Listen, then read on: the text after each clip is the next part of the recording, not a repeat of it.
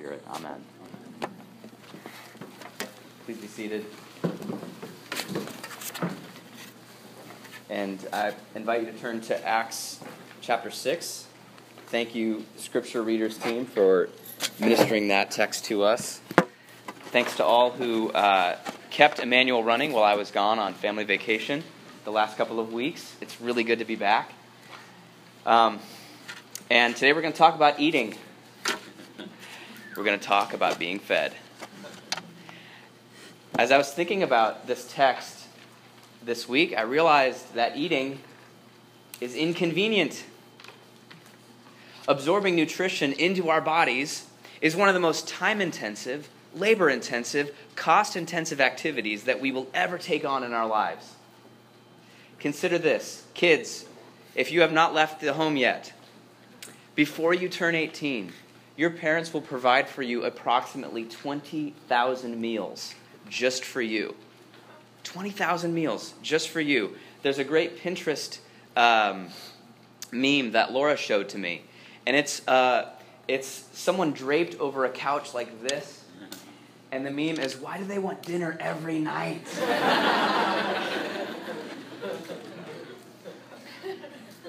20,000 times of preparing, planning, serving, and cleaning up, which is maybe the worst part. um, now, after you turn 18, you're responsible for feeding your own body. And um, if you have friends, if you get married, if you have kids, you're going to be responsible for feeding other people's bodies too. And if you live, let's say you live from 18 to, to 88, good long life. That's 70 years of meals. Um, that is another 76,000 meals that you have to feed yourself. Unless you practice Lent, and in that case, the number will be drastically lower. Consider the financial cost of eating. On a conservative budget of mostly groceries and not very much eating out, it will cost you, it costs you about $3,000 a month uh, sorry, a year. If you're eating out, it's $3,000 a month. $3,000 a year just to keep your body fed. If from the beginning you had been putting that same money into a Roth IRA, you would be a millionaire by the age of 47. You'd be a very hungry millionaire. but still, it's expensive. It's inconvenient. It consumes our time, our money, and our energy. Uh, now, we don't just have a body with a physical appetite, we are souls.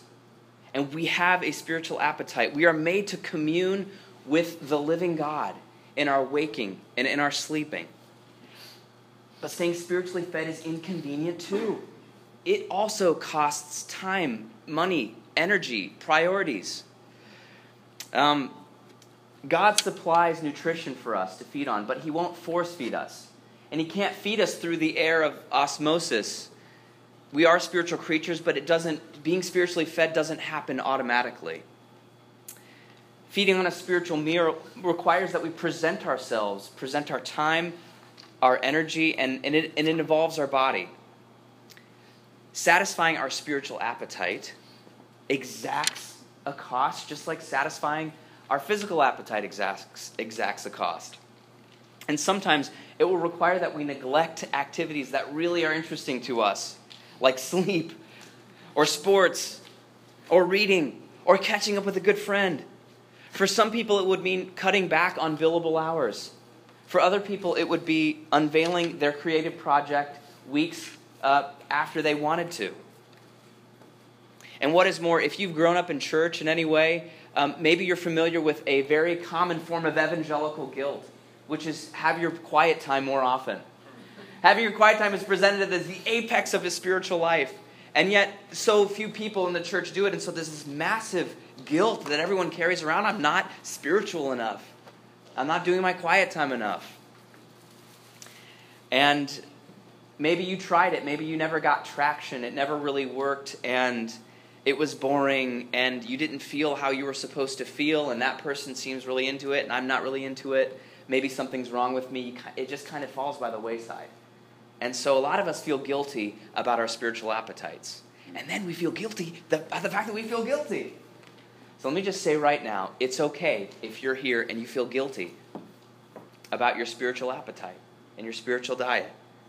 Um, for all of us, wherever we're at with our spiritual appetites, whether we're guilty or not, I want to look at a story, a story from the early church, and just see how they interacted with some of the same tensions that we have today, tensions that we have as a corporate body and also in our own individual lives. And we'll see in the book of Acts that this young growing church, there was pressure actually to put less emphasis on the Word of God. There was legitimate pressure from actually really good problems that led them to go, ah, maybe we should, maybe we should relax a little bit on our attention to the Word of God. What did they do? What did they do? What did they devote themselves to? Um, spiritual feeding became inconvenient for them. More relevant and pressing opportunities presented themselves. And so we need to track and see what they did, what they did because the stakes were high for them. And the stakes are equally high for us as well. Because as anyone who has endured a great famine can attest, the stakes of eating or not eating, the stakes of being fed or going unfed, the stakes of nourishment or no nourishment are high. The stakes are high. So let's see how the early church responded to this pressure, this growing pressure to deprioritize their own spiritual nourishment. Let's read Acts 6, verse 1. Now, in these days, when the disciples were increasing in number, a complaint by the Hellenists arose against the Hebrews because their widows were being neglected in the daily distribution. Let's stop there. We are reading, friends, an honest account um, of a cultural clash in the early church. And as I said before, this is, this is a very good problem to have because it's a sign that Jesus has brought together in one church two cultures that are very different. It was a unity that, that we might even call provocative. A unity that, if you looked at it from the outside, you go, why are these two cultures coming together around one common theme, one common purpose, one common table? What has brought them together? It's a great problem to have. It's a wonderful sign that Jesus is using his Holy Spirit to bring together a diverse church, two cultures with different values. In this case, Jesus has built a church made up of rival cultures, not just different, but rival cultures. The text says Hellenists and Hebrews. Uh, that are, it's best tra- translated Grecian Jews and Hebraic Jews. So the Hellenists refers to the Grecian Jews, which came from all over the Roman Empire. They were scattered throughout the Roman Empire, and specifically, they were scattered to the country of Greece. And so they spoke Greek. They were Jewish ethn- uh, ethnically, but they spoke Greek, and they ate Greek food, and they knew Greek culture. And they were abroad. They were kind of an international, urbane group. Um, the, the, uh, the Hebrews were that the um, uh, uh, what we would call the um, Hebraic Jews, and these were Jews that grew up in Palestine. Maybe they could trace their lineage back to Abraham, but they preferred to speak in Aramaic, not Greek. And they had different customs and different stories and different values than the Grecian Jews. Um, so uh, the Hebrews also were the people with the power. This is Peter and all of the apostles, the people who had Jesus to disciple them. Many of them grew up in the shadow of Herod's temple. Um, and they were like, you know, not mingling with the other nations. So you can see how you have, on the one hand, these international Jews, and then you have these hometown Jews, and they were coming together in one church. And there was tension.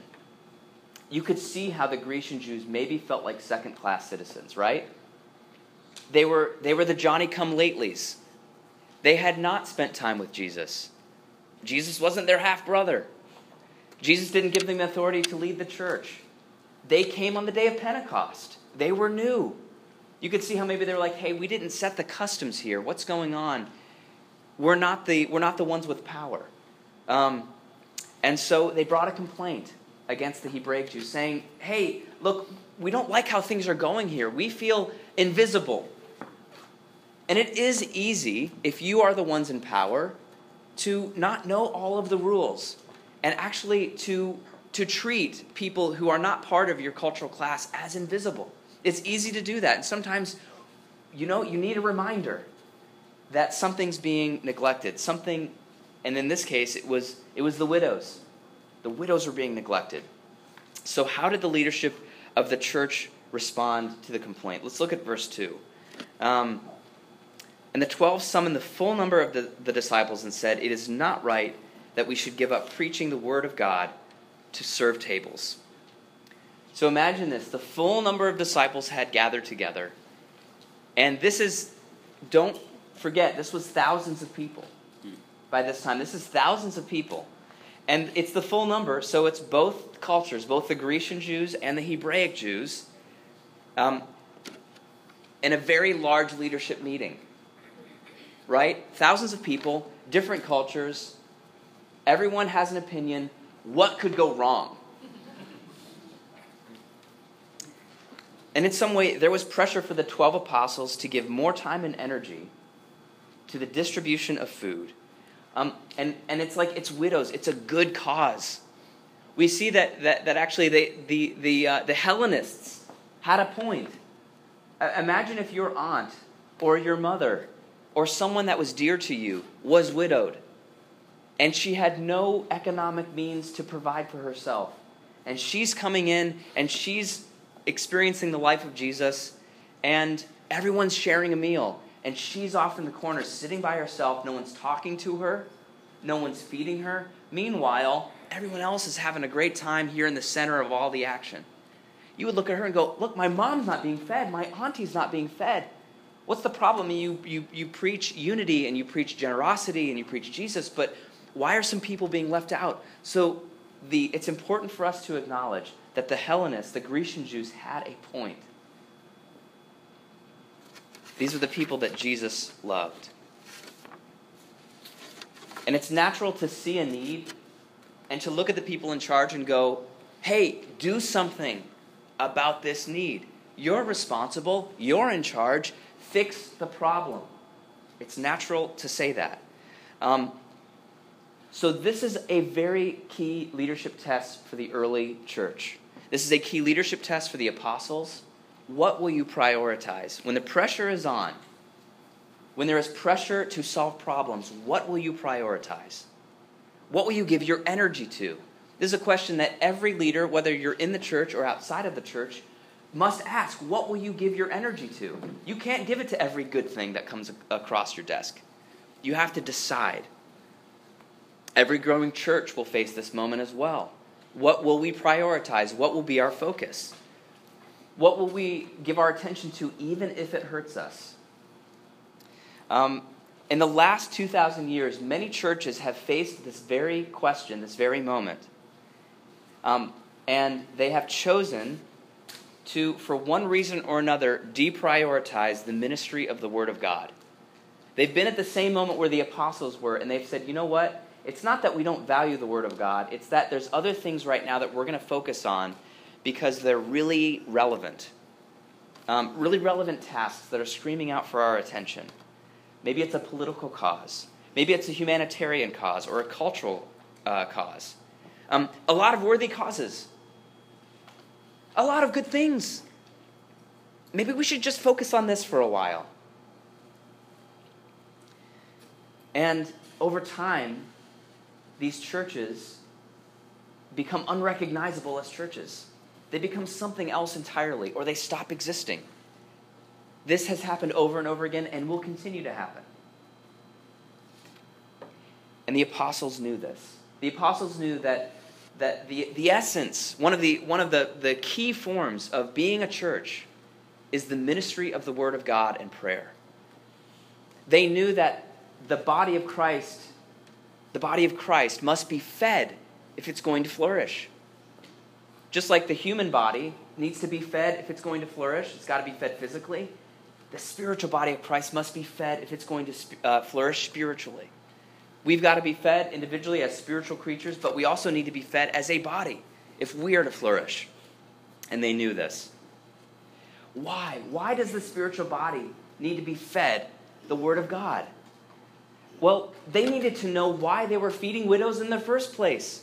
They needed to know what is the story that we're a part of. Otherwise, you, you, you miss the story and you, and you just, you're feeding widows just to feed widows. And you, all of a sudden, you lose over time the, the motivation and the reason to feed the widows in the first place. Um, these Hebraic Jews and these, um, uh, these Hellenistic Jews were sharing jail cells together and meals together and life together. Why? The only way they would remember why is if the ministry of the Word of God was open to, the, open to them day after day, week after week. They needed it, it was sustenance. And we need it as well. We need the power of spiritual nourishment. Just like our bodies need calories, they need that spark, they need something to burn on. We need the encouragement of the Word of God. We need the truth of spiritual nourishment as well. Just like the body um, needs essential vitamins and minerals that are rightly aligned to our physical structures. As a body of Christ, um, we need truths that will correct us, truths that will nourish us, that will give us uh, the right things to meditate on, the right things to feed our imaginations. We need to be corrected, just like in our Old Testament reading when, uh, when Nathan rebuked David. He was rebuking him with the power of the Word of God as a prophet of God and it brought David back into alignment with the living God. This is what Scripture does. When we open the Scriptures, we come back into alignment with our Creator, which is why we need it. We need to hop back onto our Father's lap and be His children again and again. We need to hear from our Father um, that we're His children. We need to hear from our Father what He wants from us. We need to receive that fatherly power and attention and love. And that is available to us whenever we present ourselves to God by opening His Word and opening our souls to the Holy Spirit. We'll be encouraged, we'll be corrected, we'll be taught by the Word of God. We need the love of God. God wants to give us His love through the Holy Scriptures. We need the grace of God, we need the forgiveness of God. And that is available to us as we open up His Word and as we open up our souls to the Holy Spirit. Dietrich Bonhoeffer who was a pastor in Nazi Germany, lost his life for his faith, um, said something amazing. He said that when the Word of God is preached in the congregation, that the, the living Word, Jesus Himself, walks among the congregation and ministers to each individual person. In other words, when the Word of God is ministered uh, by the preaching of the Scriptures, the Word of God Himself meets every single person and, and interacts with them in a unique way. And I have been amazed, actually, over the last few years, the way the Word, the living Word of God, has done that here. I, I, hear things I would have never been able to predict about how the Word of God ministered directly to some, many of you in ways that I had, I had no idea. I had no plan. I had no idea. I was just attempting to be faithful. Or another preacher here was uh, Aaron Songer, or Susan Radicke was, was, was preaching. And the, and the Word of God was ministering the Word of God to you. This is what he does, this is what he promised to do. The leaders of the church had, had been discipled themselves by the living word. He had taught them that man does not live by bread alone, but by every word that comes from the mouth of God. Jesus had demonstrated that with his own life, with his own private life, with his own public life. And so they knew to prioritize it. They had been taught by him to prioritize it. So, what did they do in response to this leadership challenge? They doubled down on the ministry of the Word of God, and they offered a creative solution, a good and creative solution to the, the problem of the widows not getting food. Read with me the second half of verse 2. It is not right that we should give up preaching the Word of God to serve tables, the apostle said. Verse 3 Therefore, brothers, pick out from among you seven men of good repute, full of the Spirit and of wisdom whom we will appoint to this duty. Um, so, one of the things I'm encouraged by is the way the apostles trusted the, the Grecian Jews. They said, you know what, we, we, we know that you have the Word of God too and the Spirit.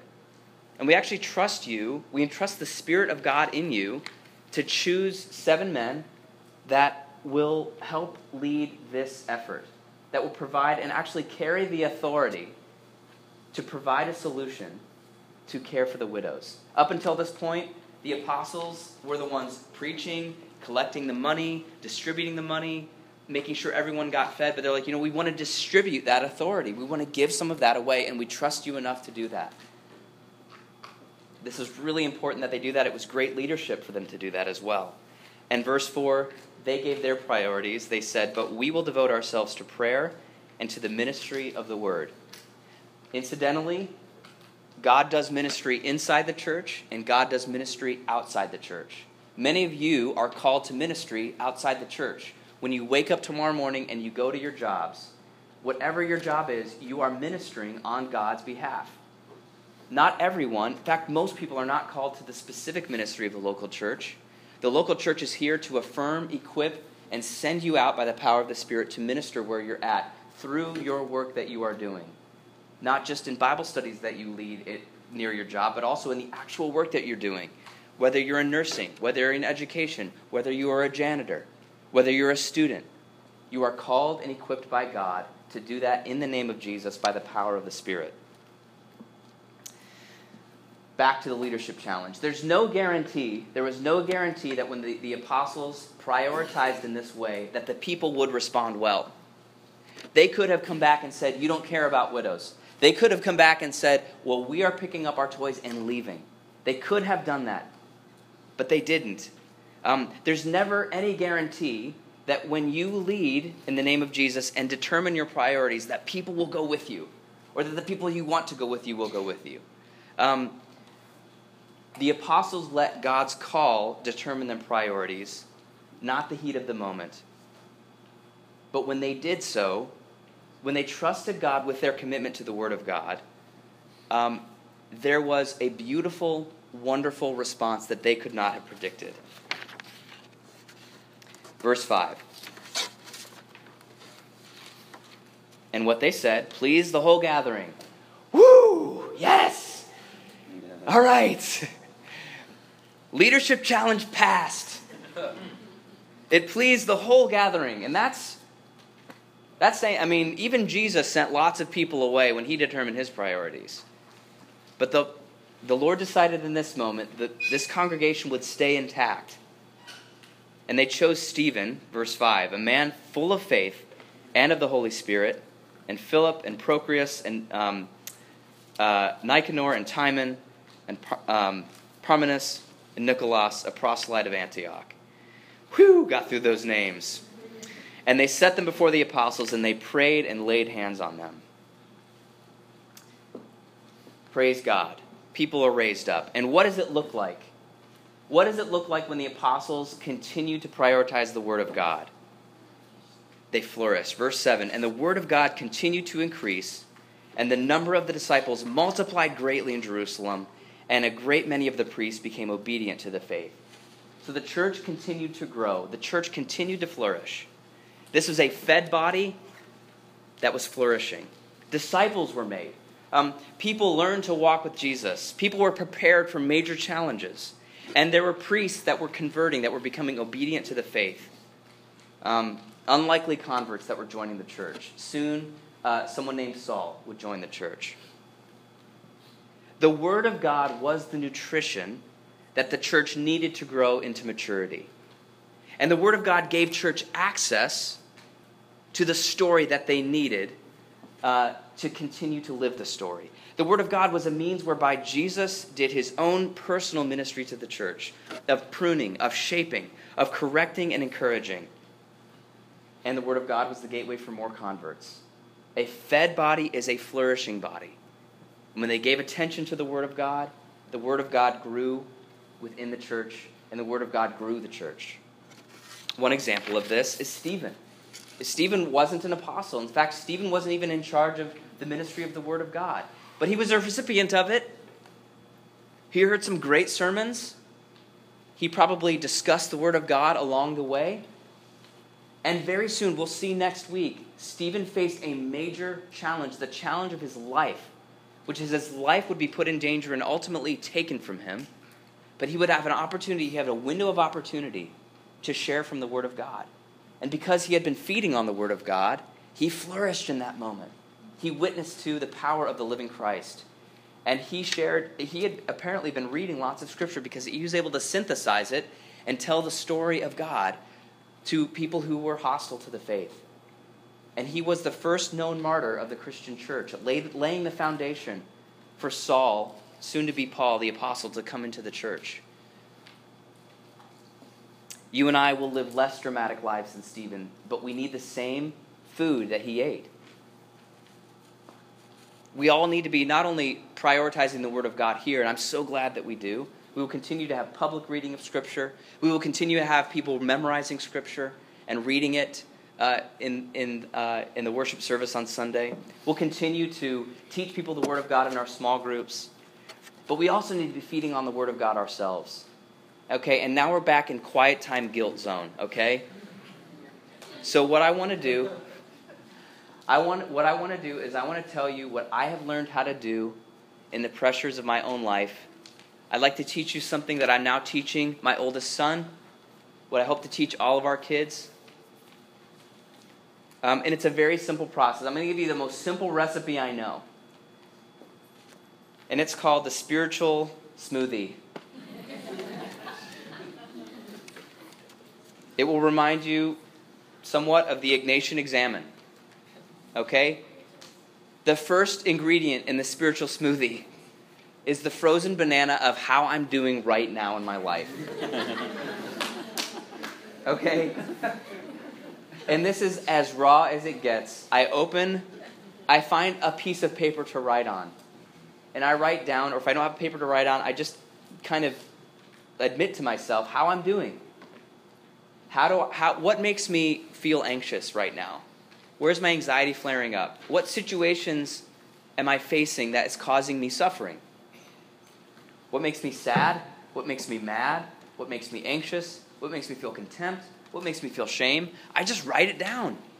I write out my worst case scenarios. And I do so in the presence of God. I say, Father, here's how I'm doing right now. Or here's, how, here's my greatest hopes. Here's how you've met me recently. Here's how I'm overflowing with joy. That's the frozen banana of how I'm doing right now. Okay? And that's the first ingredient. The second ingredient is the Nutella of God's truth. Okay? You just take you a quarter cup and dip it in that Nutella, and you just dump it in. That takes the form of opening up the scriptures and just reading about God's truth if you want to have a place to start, I would recommend starting in the book of Philippians. It's close to the back of your Bible. Look in the table of contents near the front of your Bible and you'll find it. I've also really liked the ESV app for the iPhone. It's beautiful and intuitive. And all I do is I just read what God says.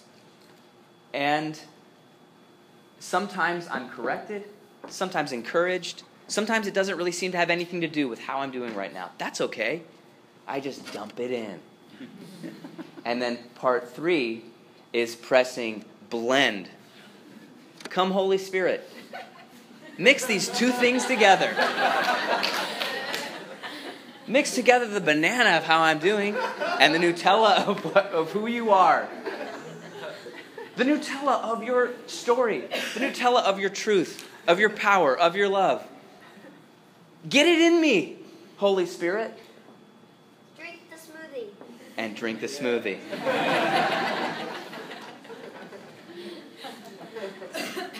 See, he knows what it's like. and I've been nourished many times from that process. There have been whole sermon series that have come out of that process. Not most of the time, but some of the time. It feeds my soul, and I need it.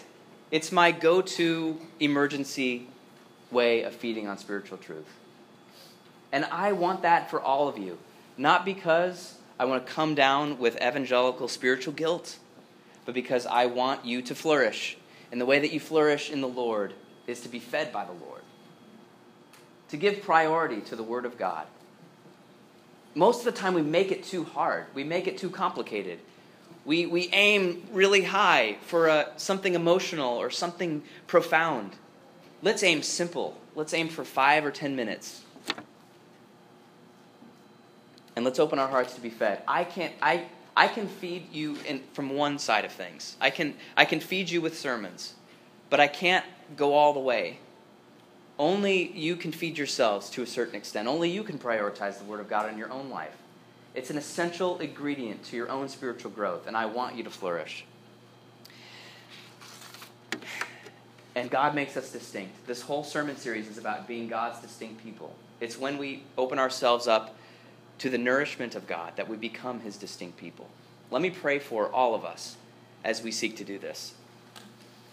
Father, I pray that you would give us all an opportunity to be collectively fed by the Word of God to be fed in huddles by the Word of God, and to be fed individually by the Word of God. And I pray now, Father, that you would send your Holy Spirit to displace guilt and displace it with hope and displace it with a couple of ideas for how we might be able to feed ourselves this week with the Word of God. As we do so, would you make us your distinct people? In the name of the Father, Son, and Holy Spirit. Amen.